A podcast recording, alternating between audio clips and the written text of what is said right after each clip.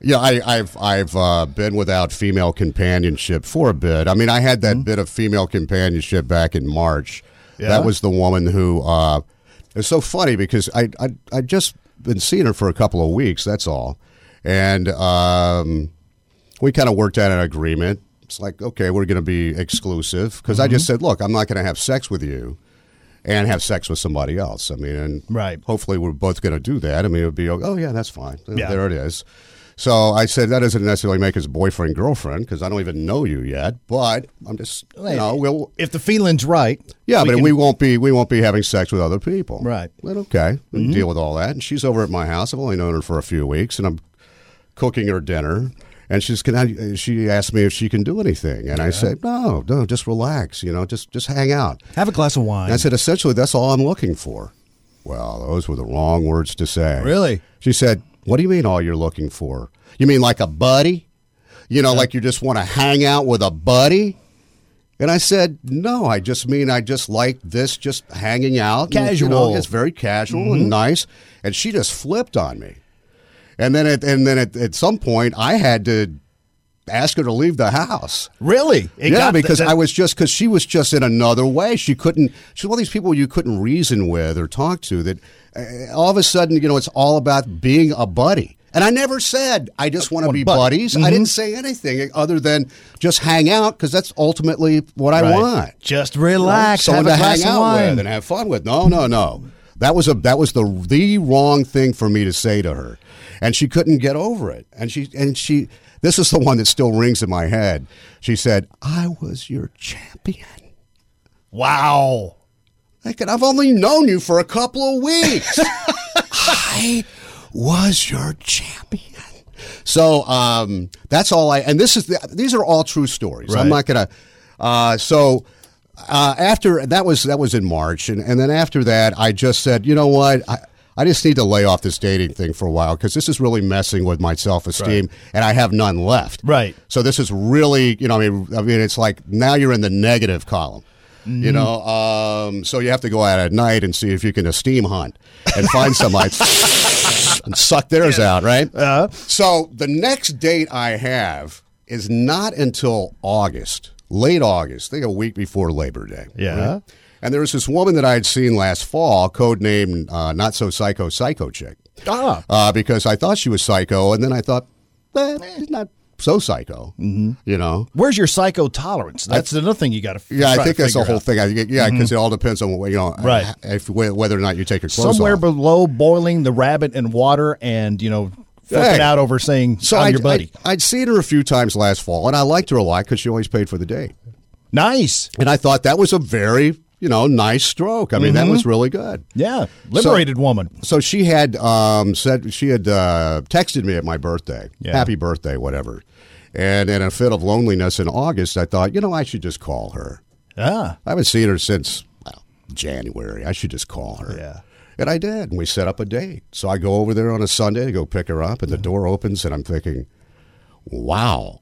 Uh, did we not prep for the date? Are we trying to Oh, scare really? me off or whatever? Yeah, unkept, looking haggard, Really? not right, right.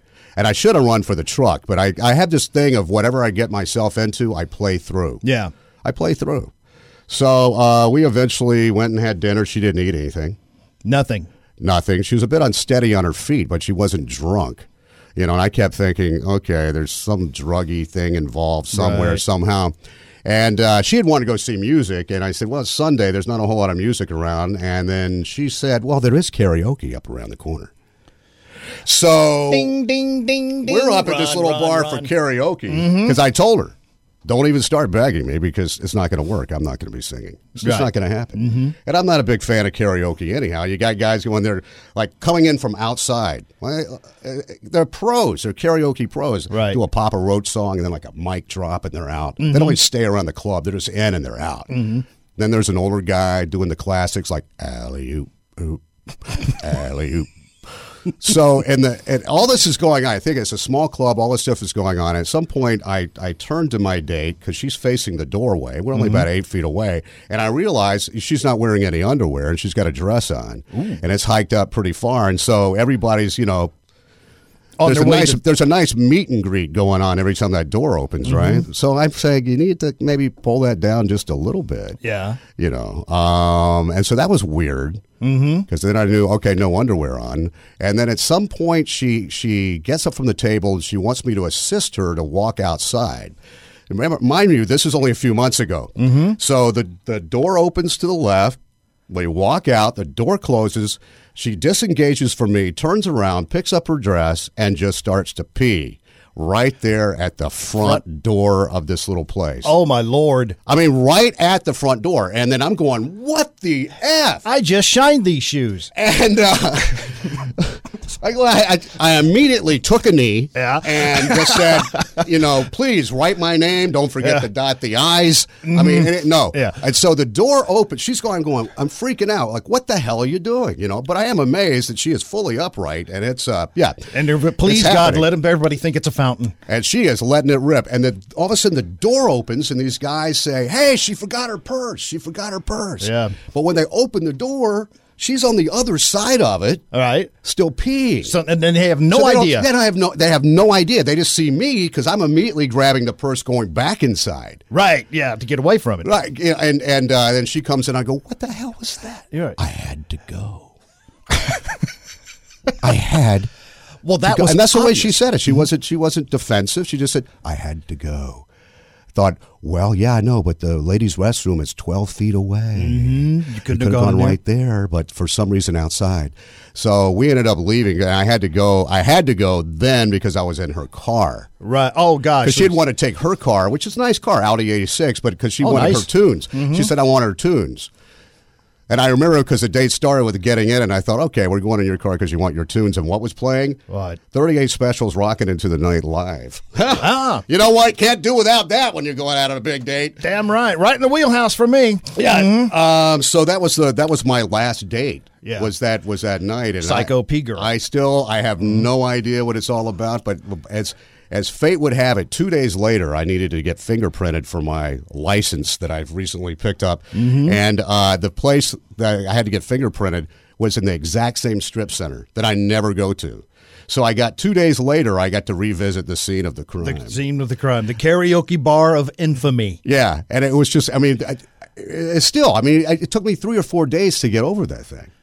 I mean, I just didn't know. I, I, I thought, really?